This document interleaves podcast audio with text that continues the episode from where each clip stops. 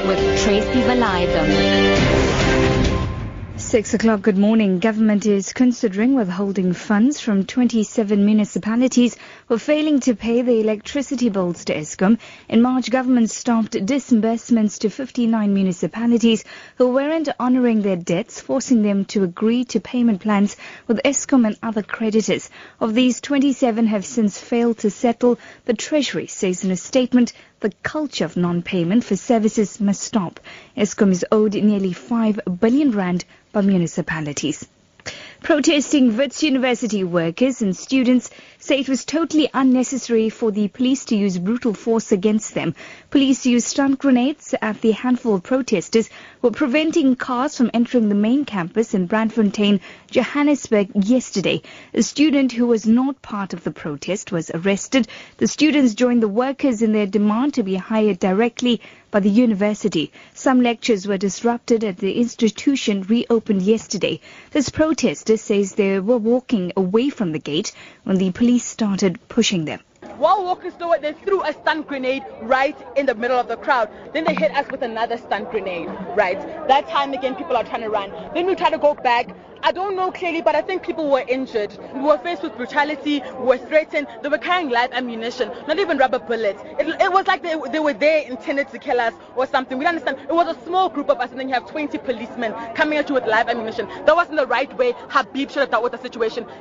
Labour union CWU is threatened to go ahead with strike action today despite a court order forbidding them to do so. The post office earlier warned an urgent court interdict to halt planned strike action. Earlier, the Communication Workers Union said it was planning a march involving Gauteng postal workers in Johannesburg. The CWU wants to have all SAPO contract workers converted to permanent employment. The union says it is consulting its legal team and still plans to go ahead with the march. SAPO said it's already struggling to pay full salaries because of its financial position. Moving on this morning, latest research into a disease that has killed millions of honeybees in South Africa suggests that American foulbrood could have devastating consequences on crops. The disease could see the collapse of a 20 billion rand industry of honey, beeswax and pollination. Scientists say the knock-on effects can have devastating consequences on food sources. Mike Allsopp is a researcher at the Agricultural Research Council in Stellenbosch. Late in the season, when we get into January and February and, we, and, and there's no food available, that's going to be the, the telling moment, whether we're suddenly going to have a, a real substantial 50% collapse or not, or whether we are, whether the colonies are genuinely um, better than they were a year ago. My my gut feeling is that sometime in the next three or four months we will see a, a large scale collapse again. And finally, to wrap up this morning, Tanzania's National Electoral Commission will today announce the results of presidential elections in Dar es Salaam today. This despite a decision by Zanzibar's Electoral Commission to annul presidential and parliamentary elections on the island amid accusations of cheating. The opposition Ukawa coalition has called for recount. Sarah Kimani reports. The ruling party candidate Dr. John Magufuli was on track to win the polls by late Wednesday, despite complaints by the opposition that the vote tallying process had been tampered with.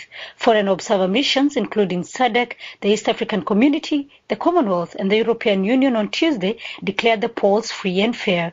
The missions, however, raised concerns about some of the aspects of the process and the electoral laws that they said needed to be reviewed. With results from more than half of the 264 constituencies out, opposition candidate Edward Lowassa trails Magufuli by more than 10%.